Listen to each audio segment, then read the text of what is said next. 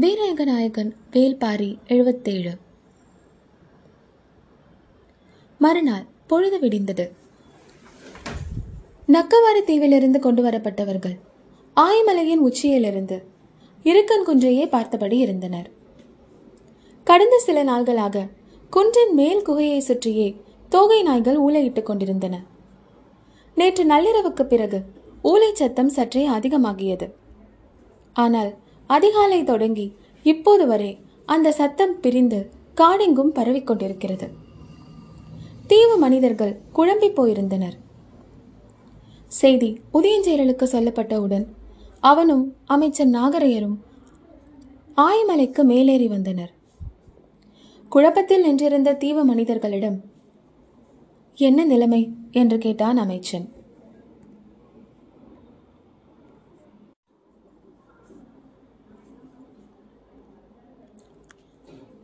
எதிரிகள் தோகை நாய்களை ஏதோ செய்து விட்டார்கள். அவை அனைத்தும் காடுகளுக்குள் சிதறி ஓடிக்கொண்டிருக்கின்றன. அவற்றை விட கொடிய வேட்டை விலங்கு ஒன்றை ஏவி விட்டுள்ளனர். அதனால்தான் அவை இப்படி சிதறி ஓடுகின்றன. இனி அவற்றால் பலன் கிடைக்கும் என நாம் எதிர்பார்க்க முடியாது. பதில் கேட்டு உதயஞ்சேரல் உறைந்து நின்றான். அப்படியென்றால் எதிரிகள் குகைகளுக்குள் இருக்கும் குதிரைகளை வெளியில் கொண்டு வந்து விடுவார்களா? முழு வேகத்தோடு அவர்களின் தாக்குதல் தொடங்கிவிடுமா? தீவு மனிதர்கள் மறுமொழியின்றி நின்றனர். எகல்மாடன் பரம்புக்குள் நுழைந்த 5 நாள்கள் ஆகிவிட்டன. நமது திட்டப்படி வலதுபுற கணவாயின் வழியாக துணும்பனின் தலைமையிலான படை வந்து சேரும் என்ற நம்பிக்கையில் போய்கொண்டிருக்கிறான். நாகரையரின் வார்த்தை காதில் விழுந்து கொண்டிருந்தது. ஆனால் அதை கவனிக்கும் நிலையில் உதயஞ்சேரல் இல்லை. பரம்பின் உட்காடுகளுக்குள் தனித்து விடப்பட்ட எகல் மாடனின் படை என்னவாக போகிறது என்பது உதயஞ்சேரலின் மனக்கண்ணில் தெரிந்து கொண்டிருந்தது. 2ஆம் நாள் மாலை நேரம். குளத்தை நோக்கி நகர்ந்து கொண்டிருந்தது சோழனின் யானைப்படை. அதன் தளபதி அரிஞ்சயன் அளவற்ற மகிழ்வில் இருந்தான். வட்டாற்றில் திரும்பியதிலிருந்து யானைகளுக்கு போதுமான நீர் கிடைக்கவில்லை. நிலைமையை எப்படி சமாளிக்கப் போகிறோம் என தெரியாமல் திணறிக் கொண்டிருந்த போதுதான் குளம் இருப்பது பற்றிய செய்தி வந்தது. அதன் பிறகு நெடுங்காடர்கள் தளபதி சிவியன் நேரில் போய் பார்த்தான். குளத்து நீரில் நஞ்செதுவும் இல்லை என்று உறுதிப்படுத்திய பிறகுதான் அதை நோக்கி யானைகளை செலுத்த அரிஞ்சயன் அனுமதி அளித்தான். இந்த படையெடுப்பை யானைப்படையை மையப்படுத்தியதுதான். அடற்காடுகளில் காட்டு மனிதர்களை எதிர்கொள்ள யானைப்படையை மையப்படுத்திய போர் உத்திதான் வெற்றியை தேடித்தரும். அதுவும் அரிஞ்சயன் போன்ற அனுபவமேறியவர்களின் கீழ் இயங்கும் யானைப்படை வெற்றியை எளிதில் ஈட்டும். சோழர்களின் படை தொகுப்பில் இருந்த மொத்த யானைகளில் சரி பாதிக்கும் குறைவான யானைகளைத்தான் இந்த படையெடுப்புக்கு தேர்வு செய்தான் அரிஞ்சயன். சிறந்ததொரு போர் யானை தந்தங்களை கொண்டு 14 முறையில் தாக்கும் பயிற்சியை பெற்றிருக்கும். முகத்திற்கு நேராக தந்தத்தை குத்தி செருகுவது, குறுக்காக கொடுத்து குத்தி தூக்குவது, இரு பக்கங்களிலும் 2 தந்தங்களாக குத்துவது, எதிர் யானையின் தந்தவட்ட உதடு நோக்கி குத்துவது, பக்கவாட்டில் சாய்த்து குத்துவது, பக்கங்களில் நேராக குத்துவது, கண்ணிமைக்கும் நேரத்தில் துதிக்கையின் நடுவில் குத்தி தூக்குவது, எதிர் யானையின் தலையை குறுக்கே பிடித்து ஒரு தந்தத்தால் குத்துவது, கோபத்தோடு எதிர் யானையின் திட்டாணியில் அடித்தெழுத்து தந்தத்தை செருகுவது, உடலை பின்சுற்றி பின்பாய்ந்து குத்துவது ஆகியன உள்ளிட்ட 14 வகையான தந்த தாக்குதலில் தேர்ந்த யானைகளை மட்டுமே இந்த படையெடுப்பில் பங்கேற்க செய்தான் அரிஞ்சயன். அவ்வளவு சிறந்த போர் பயிற்சியுடைய யானைகளை கொடும் வெக்கையில் போதிய நீரின்றி தொடர்ந்து நடக்க வைத்துக் கொண்டிருக்கிறோமே என்று கவலை கொண்டிருந்தவன் குளம் கண்டு கவலை நீங்கினான். முதலில் 5 வகைமையர்களின் தலைமையில் உள்ள 50 யானைகளை நீர் அருந்து அனுப்பினான். நீர் உறிஞ்சும் ஓசையிலேயே அவற்றின் தாகத்தை அறிய முடிந்தது. அதே போன்று 5 வகைமையரின் தலைமையில் குளம் நோக்கி 50 யானைகளாக அனுப்பினான் அரிஞ்சயன். பொழுது மங்கி இருள் கூடும் வரை யானைகள் அணிவகுத்து போய் நீர் அருந்தி திரும்பிக் கொண்டிருந்தன. ஏற்கனவே வகுக்கப்பட்ட ஒழுங்கின் அடிப்படையில் அவை வட்டாற்றில் நிலை கொண்டன. 4 காத தொலைவுக்கு நீண்டு கிடக்கும் இந்த பெரும் படையின் இரு பக்கங்களும் மலைக்கு மேல் பரம்பு வீரர்கள் தாக்குதலுக்கு ஆயத்த நிலையில் இருந்தனர். பரம்பின் வடதிசை ஊர்கள் 67 வீரர்கள் திரட்டப்பட்டு விட்டனர். அவர்களுக்கான ஆயுதங்களும் வந்து சேர்ந்து விட்டன. ஆற்றின் இரு புறங்களும் சரியான இடைவெளியில் தாக்குதலுக்கான துல்லியமான உத்தி வகுக்கப்பட்டிருந்தது. இவ்வளவு பெரும் தாக்குதலை இதுவரை பரம்பு மக்கள் நடத்தியதில்லை. இரவாதன் இந்த நாளுக்காகத்தான் காத்திருந்தான். பாரியின் உத்தரவு கிடைத்த கணம் வட்டாற்றில் பெருக்கெடுக்கப் போகும் குருதி வெள்ளத்தை காண துடித்துக் கொண்டிருந்தான். பிட்டனின் குழப்பம் இந்த கணம் வரை நீங்கவில்லை. சோழப்படையின் கரையோர பகுதிகளில் நிற்பவர்கள் நெடுங்காடர்கள் என்பது பாரிக்கும் பிட்டனுக்கும் மட்டுமே தெரியும். நாம் எரியும் அம்பும் ஈட்டியும் சரி பாதிதான் அவர்களை கடந்து போய் தாக்கக்கூடியதாக இருக்கும். அப்படி இருந்தும் தாக்குதலுக்கு பாரி ஆயத்தமாகியுள்ளான் என்றால் தெளிவான உத்தியை வகுத்து விட்டான் என பொருள். அந்த உத்தி குலத்தோடு தொடர்புடையதாக இருக்கிறது. என்ன அது என்று விடை தெரியாத கேள்வியோடு உத்தரவுக்காக காத்து நின்றான் பிட்டன். ஆற்றின் இரு கரைகளிலும் உள்ள மரங்கள் தம்முடைய கிளைகளில் எண்ணிலடங்கா வீரர்களை சுமந்தபடி சிலிர்த்து நின்றன. 6வது முறை 5 வகைமேரின் தலைமையில் 50 யானைகளை அனுப்பிய பொழுது குளத்து நீர் ஏறக்குறைய வற்றி தரை தொட்டு கிடந்தது. ஆனாலும் யானைகளின் துதிக்கைகள் உறிஞ்சி எடுத்தன. எல்லா யானைகளும் நீரருந்தி முடிக்கும் வரை அரஞ்சியன் குளக்கரையிலேயே நின்றிருந்தான். கடைசி வரிசையில் வந்த யானைகளும் குளம்பிட்டு அகன்றன. அரஞ்சியன் அளவற்ற மகிழ்வடைந்தான். இனி பிரச்சனை ஏதும் இருக்காது, சமாளித்துவிட முடியும் என்ற நம்பிக்கை உறுதியானவுடன் அதை வேந்தரிடம் தெரிவிக்க குதிரையில் விரைந்தான். படை அணிவகுப்பில் யானைப்படையை கடந்து காலாட்படை தொடங்கும் இடத்தில் செங்கனச்சோழனுக்கான கூடாரம் அமைக்கப்பட்டிருந்தது. ஆற்றின் நடுவில் அமைக்கப்பட்டிருந்த அந்த கூடாரத்தை கவச வீரர்கள் காத்து நின்றனர். உள்ளே வேந்தனுக்கு உணவு பரிமாறப்பட்டு கொண்டிருந்தது.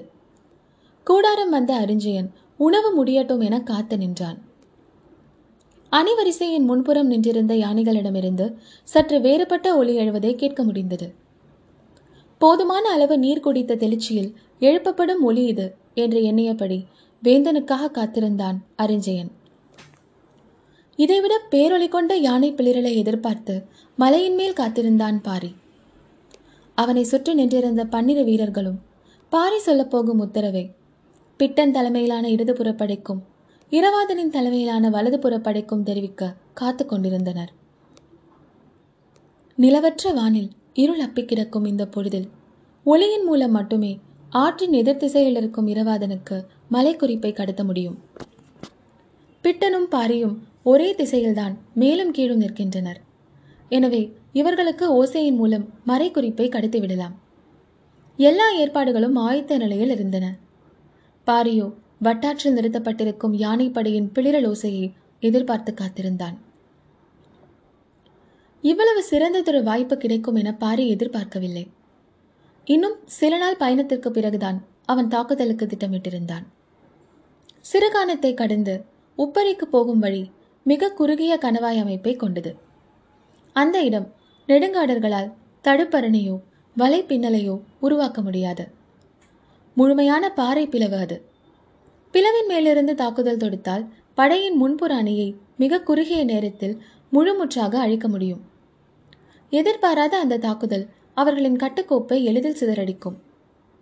நெடுங்காடர்களுக்குத்தான் காடு பற்றி அச்சம் இருக்காது. ஆனால் சோழப்படையினர் அனைவருக்கும் காட்டில் பார்க்கும் ஒவ்வொரு காட்சியும் அச்சத்தை உருவாக்கும்.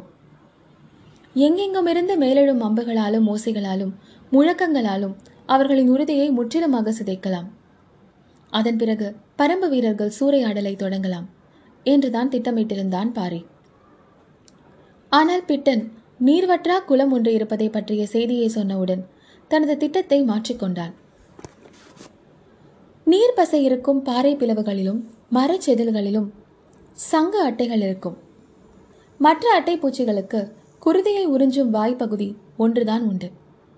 ஆனால் சங்கு அட்டை பூச்சியானது விரிசங்கு வடிவிலானது. அதன் எல்லா முனைகளிலும் குருதி உறிஞ்சும் வாய்கள் உண்டு. மிக அரிதான உயிரினமான இது மறையாற்றின் பகுதிகளில் உள்ள மர இடுக்குகளிலும் பாறை இடுக்குகளிலும் அதிகம் இருக்கும். அதனாலேயே மக்கள் அந்த காட்டுக்குள் போக மாட்டார்கள். ஆனால் இப்போது சங்கு அட்டைகள் தான் மிக அதிகமாக தேவைப்பட்டன. குளம் பற்றிய செய்தியை அறிந்தவுடன் மறையாற்றின் பகுதியில் இருக்கும் சங்க அட்டையை சேகரிக்க கட்டையர்களுக்கு கமுக்கமாக உத்தரவிட்டான் பாரி. 6 ஊர் கட்டையர்களும் மறையாற்றின் அடற்காட்டுக்குள் இறங்கினர். எண்ணற்ற சுரை குடுக்கையில் சங்க அட்டையை நாள் முழுவதும் சேகரித்தனர். மருத்துவர்கள் தந்த செவ்வெண்ணெயை கைகளில் தைத்து கொண்டுதான் அவற்றை பிடித்தனர். அப்படியும் பிடித்தவர்களின் கைகள் எங்கும் குருதி கொட்டியபடியே இருந்தது. அன்று இரவே குடுவையில் இருந்த சங்க அட்டைகள் முழுவதையும் அந்த குளத்துக்கு போய் சேர்த்தனர். குளம் முழுக்க எல்லா பகுதிகளிலும் பரவுமாறு சங்க அட்டைகளை கொட்டிவிட்டு சுரை குடுக்கையை எடுத்து வந்து விட்டனர். சங்கு அட்டைகள் நீரின் அடிவார பாறைகளிலும் மண்ணோடும் நீர் மீது மிதக்கும் செத்தைகளிலும் அப்பி கிடந்தன. சோழர்களின் தூசிப்படை மருத்துவர்களும் குறுங்காடர்களும் குளத்து நீரில் நஞ்சு கலக்கப்பட்டுள்ளதா என சோதித்து பார்த்துவிட்டு நஞ்சு ஏதும் கலக்கவில்லை, யானைகள் நீர் அருந்தலாம் என்று கூறினர். அதைத்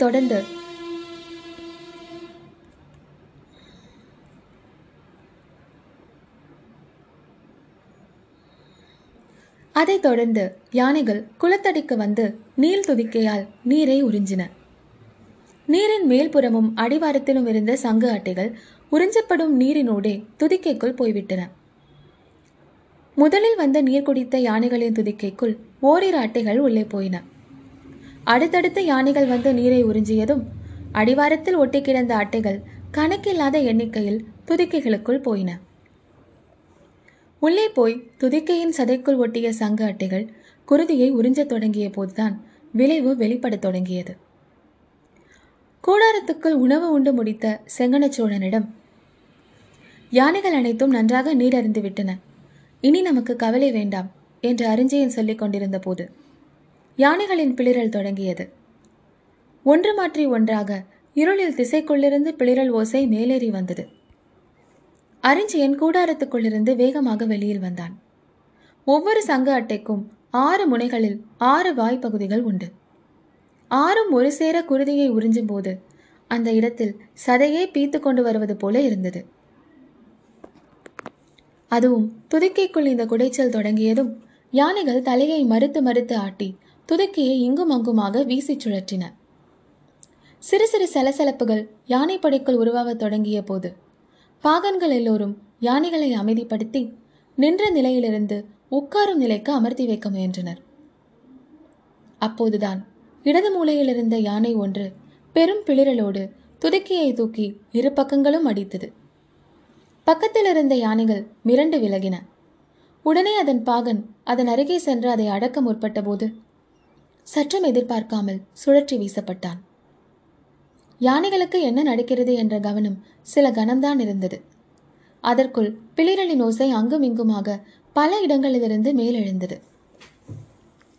யாருக்கும் எதுவும் புரியவில்லை. பாகன்கள் எல்லோரும் யானைகளின் மீது ஏறி அவற்றை கட்டுப்படுத்த முயன்று கொண்டிருந்தனர். அங்குசத்தால் அடித்தும் தலையில் ஊன்றி குத்தியும் மத்தகத்தில் வைத்து இழுத்தும் நிலைமையை கட்டுக்குள் கொண்டு வர முயன்றனர். ஆனால் அவையெல்லாம் சிறிது நேரம்தான் நடந்தன. வேந்தனின் கூடாரத்திலிருந்து படையின் முன்வரிசையை நோக்கி குதிரையில் விரைந்து கொண்டிருந்தான் அரிஞ்சயன். ஏதோ ஒரு யானைக்கு மதம் பிடித்து விட்டது என்றுதான் அவன் நினைத்தான்.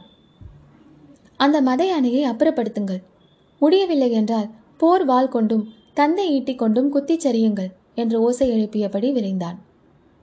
கண்ணிமைக்கும் நேரத்தில் இருளுக்குள்ளிருந்து வீசப்பட்ட பாகன் ஒருவன் அரிஞ்சயனின் குதிரை மீது வந்து விழுந்த வேகத்தில் அடியோடு சரிந்தான் அரிஞ்சயன்.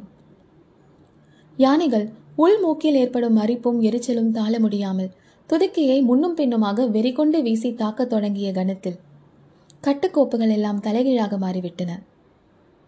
நிலைமையின் விபரீதத்தை உணரும் முன்பே 100கணக்கான யானை பாகன்கள் அடித்து மிதித்து நசுக்கப்பட்டு கொண்டிருந்தனர். வீரமுண்ட வாத்தியமும் பேரிகையும் முழங்கி நிலைமையை கட்டுப்படுத்த படை காவல் வீரர்கள் சிலர் முயன்றனர். ஆனால் யானைகளின் பிளிரலுக்கு நடுவே இந்த கருவிகளின் ஓசை எதுவும் மேலேறவில்லை. கீழே விழுந்த அரிஞ்சயன் எழுந்தபோது முன்புறப்படையின் கட்டுக்கோப்பு மொத்தமும் சிதைந்திருந்தது. என்ன நடந்தது என்பதை சிந்திக்க கன நேரம் கூட யாருக்கும் இல்லை. 3 தலக்கர்த்தர்களின் உத்தரவின் கீழ் இருக்கும் 300 யானைகளை கொண்ட இந்த படையில் ஒரே நேரத்தில் 30 யானைகள் கட்டுப்பாட்டை இழந்தாலே மொத்தப்படையும் சிதறி போய்விடும். ஆனால் இப்போதோ எல்லா யானைகளும் கட்டுப்பாட்டை இழந்துவிட்டன. துதிக்கையை தூக்கி வீசி அடித்து தாக்கும் அதன் வேகத்தில்தான் வேறுபாடு இருந்தது. சங்க அட்டைகள் ஒன்றோ இரண்டோ யானைகள் சிலவற்றின் துதிக்கைக்குள் ஏறி அடிப்பகுதிக்கு போகாமல் முன்பகுதியிலேயே இருந்தன. அந்த யானைகள் மட்டுமே சற்று கட்டுக்கோப்புடன் நடந்து கொள்ள முயன்றன. மற்ற யானைகள் என்ன செய்து கொண்டிருக்கின்றன என்பது யாருக்கும் புரியவில்லை. காடை அதிர்வதை போல் இருந்த பிளிரல் ஓசையால் பின்புறம் நின்றிருந்த காலாட்படை வீரர்கள் நடுங்கினர். கூடாரத்தில் இருந்த வேந்தனை பாதுகாக்க தக்க ஏற்பாடுகளை செய்ய தொடங்கினர். நெடுங்காடர்களுக்கு என்ன செய்வதென புரியவில்லை. அவர்களின் தலைவன் சிவியன் காலாட்படையின் பின்பகுதியில் நின்று கொண்டிருந்தான். நிலைமையை அறிந்து வர முன்னோக்கி செல்ல முயலும் போது பெரும் கூச்சலோடு படையெங்கும் குழப்பம் பரவி இருந்தது.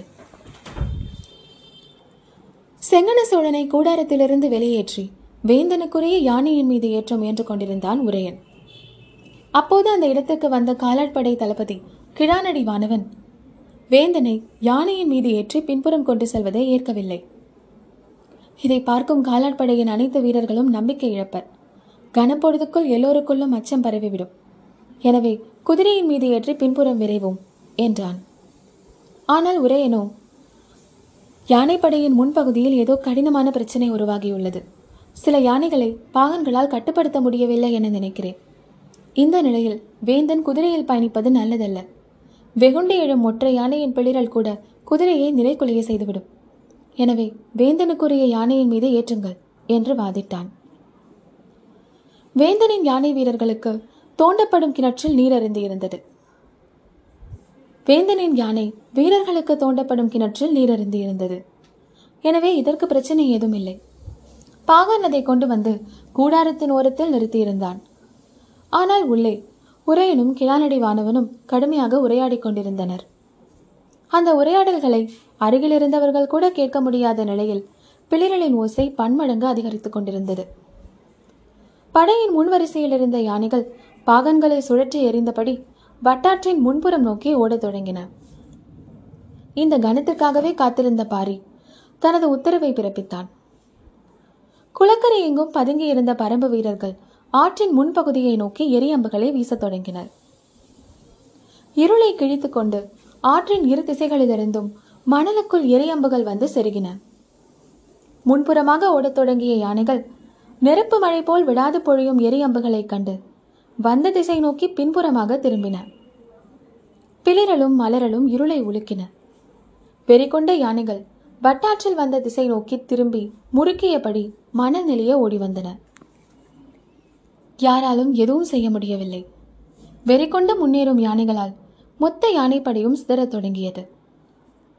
ஆவேசம் கொண்ட யானைகள் பின்னிலையில் நின்ற காலாட்படைக்குள் புகுந்தன. அதகளும் தொடங்கியது. சங்க அட்டைகள் உச்சி மூக்கில் குருதியை உறிஞ்சிய ஒவ்வொரு முறையும் துதிக்கையை 1000 முறை சுழற்றி அடித்தன யானைகள். தந்தங்களின் கூர்முனை இரு பக்கங்களிலும் குத்தி கிழித்தன. இருளெங்கும் பேரோலம் மேலெழுந்த பொழுது வட்டாற்றின் மணலெங்கும் குருதி ஊற்றென பீச்சியடிக்க தொடங்கியது. படை வீரர்கள் செய்வதறியாது எங்கும் சிதறினர். குடிநீருக்காக தோண்டப்பட்ட எண்ணற்ற கிணறுகளில் 100 கணக்கானவர்களை மிதித்து புதைத்தபடி யானைகள் முன்னேறி கொண்டிருந்தன. படையின் கட்டுக்கோப்பு குலையும் கணத்தில் பேரழிவு தொடங்கும். ஆனால் இங்கு தொடங்கிய கணத்திலேயே பேரழிவு முடிவுறும் நிலையை நெருங்கியது. யானைப்படை தளபதி அருஞ்சயன் ஆற்று மணலுக்குள் ஆழ புதைந்து கொண்டிருந்தான். மணல் துகள்களைப் போல எலும்புகள் நொறுங்கிக் கொண்டிருந்தன. இடைவெளியின்றி மிதித்து நகர்ந்தன எண்ணிலா யானைகள். தலைமை தளபதி உரையன் எது செய்தாவது காலாட்படையின் ஒரு பகுதி வீரர்களையாவது காக்க முடியுமா என்று சிந்திக்கும் போது எல்லாம் கைமீறி போயிருந்தன. படை வீரர்களோ யானைகளோ ஆற்றின் கரைகளில் எங்கெல்லாம் மேலேறுகிறார்களோ அங்கெல்லாம் எரியம்புகள் பாய்ந்து கீழிறங்கின. நெருப்பின் பொறிப்பட்ட கணத்தில் கரையோர செடி கொடிகள் பற்றி எரிந்தன. மேலேறிய யானைகள் வெக்கை தாக்கிய வேகத்தில் பிளறியபடி சிக்கியவர்களையெல்லாம் அடித்து நசுக்கிக் கொண்டு மீண்டும் ஆற்றுக்குள் ஓடின. பற்றிய நெருப்பு காட்டுக்குள் பரவாமல் தகுந்த முன்னெச்சரிக்கையோடு பரம்பு வீரர்கள் செயல்பட்டு கொண்டிருந்தனர். அவர்கள் ஒற்றை அம்பை கூட சோழப்படையின் வீரர்களை நோக்கி எய்யவில்லை. பிளறியபடி மேலேறும் யானைப்படியை ஆற்றை நோக்கி கீழிறக்கும் வேலையை மட்டுமே அவர்கள் செய்தனர். எந்த ஆற்றை பாடி நகருக்கான வழியாக செங்கனச்சோழன் தீர்மானித்து முன்னகர்ந்தானோ அதே ஆற்றை மரணத்தின் பெரும் பாதையாக மாற்றினான் பாரி. எதிரிகள் நிலை கொண்டிருந்த 4 காத தொலைவுக்கும் மலைக்கு மேல் தகுந்த இடைவெளியில் பரம்ப வீரர்கள் நின்று கொண்டிருந்ததால் எல்லாவற்றையும் துல்லியமாக செயல்படுத்தினர். இருளை நகர்த்தி செல்வதைப் போல வெறி கொண்ட யானை கூட்டத்தை கரையோடு கரையாக நகர்த்தி கொண்டிருந்தனர். வட்டாரெங்கும் பல்லாயிரக்கணக்கான வீரர்களை நசுக்கியபடி யானைகள் ஓடிக்கொண்டிருந்த அந்த நள்ளிரவின் பிற்பகுதியில் அழிவின் உச்சக்கட்டம் தொடங்கியது. முதல்நிலை படையினர் தாக்குதலுக்கு ஆளாகிவிட்டனர் என்ற செய்தி ஒரு நாள் இடைவெளியில் வந்து கொண்டிருந்த 2ஆம் நிலைப்படையின் தளபதிகளுக்கு எட்டியது. நெடுங்காடர்களின் தளபதி துணங்கன் துடித்தெழுந்தான். யானைப்படையின் தளபதி கச்சனும் காலாட்படையின் தளபதி ஆழிமார்பனும் வெகுண்டனர். தாக்கப்பட்டவர்களுக்கு உதவ உடனடியாக புறப்பட்டனர். இரவோடிரவாக யானைகளை எவ்வளோ வேகமாக விரட்ட முடியுமோ அவ்வளோ வேகமாக விரட்டி சென்றனர். அவர்களை தொடர்ந்து காலாட்படையினரும் விரைந்து வந்தனர். போர் என்பது கட்டுக்கோப்பான தாக்குதல். அதன் வெற்றி தாக்கும் திறனில் மட்டுமல்ல, அதன் ஒழுங்கமைப்பின் வடிவிலும் இருக்கிறது. வேந்தனின் படைகள் இந்த கருத்துக்கு நன்கு பழக்கப்படுத்தப்பட்டவை. ஆனால் அடற்காட்டுக்குள் முன்னிலை படை தாக்கப்பட்ட செய்தி தெரிந்த பிறகு விரைந்து சென்று சேர்வதுதான் முதல் வேலை. அதில் எவ்வளோ வேகத்தில் விரைய வேண்டுமோ அவ்வளோ வேகத்தில் விரைவதே முக்கியம் என உணர்ந்து ஆழிமார்பனும் கச்சனும் விரைந்து கொண்டிருந்தனர். துணங்கனோ நெடுங்காடர்களை திரட்டி யானைகளை முந்திக் கொண்டு ஓடினான். பின்னிரவு சரிந்து கீழ்வானில் மெல்லிய ஒளிக்கீற்றுகள் மேலெழத் தொடங்கிய போது வட்டாறு இதுவரை சந்தித்திருக்காத பேரழிவை சந்திக்க ஆயத்தமானது. 2ஆம் நிலையில் இருந்த யானைப்படை கச்சனின் தலைமையில் விரைந்து முன்னேறி கொண்டிருந்த போது யாருமே எதிர்பார்க்காத வகையில் எதிர் திசையிலிருந்து பிளறி கொண்டு வந்தது முதல் நிலை யானைப்படை. எந்த யானையின் மீதும் பாகன்கள் இல்லை. வந்து கொண்டிருப்பது நமது படைதானா என்பதை கூட இருளுக்குள் தெளிவாக பார்க்க முடியவில்லை. தந்தத்தின் உள்மூக்குக்குள் துருவிக் கொண்டிருக்கும் குடைச்சல் தாங்க முடியாமல் துதிக்கையை சுருட்டி திருகி முறுக்கி வீசியபடி பிளறிக் கொண்டு வந்த யானைகளை எதிர்நிலையில் சந்தித்தது கச்சனின் யானைப்படை. ஒரு யானையின் குருதி 100 வீரர்களின் குருதிக்கு சமம். தந்தங்களை கொண்டு 14 விதங்களில் தாக்குவதற்கு பயின்ற யானைகள் இருள் முடியும் கணத்தில் ஒன்றுடன் ஒன்று நேர்கொண்டு மோதின. இதுவரை யாரும் கேள்விப்பட்டிராத பேரழிவு நிகழத் தொடங்கியது.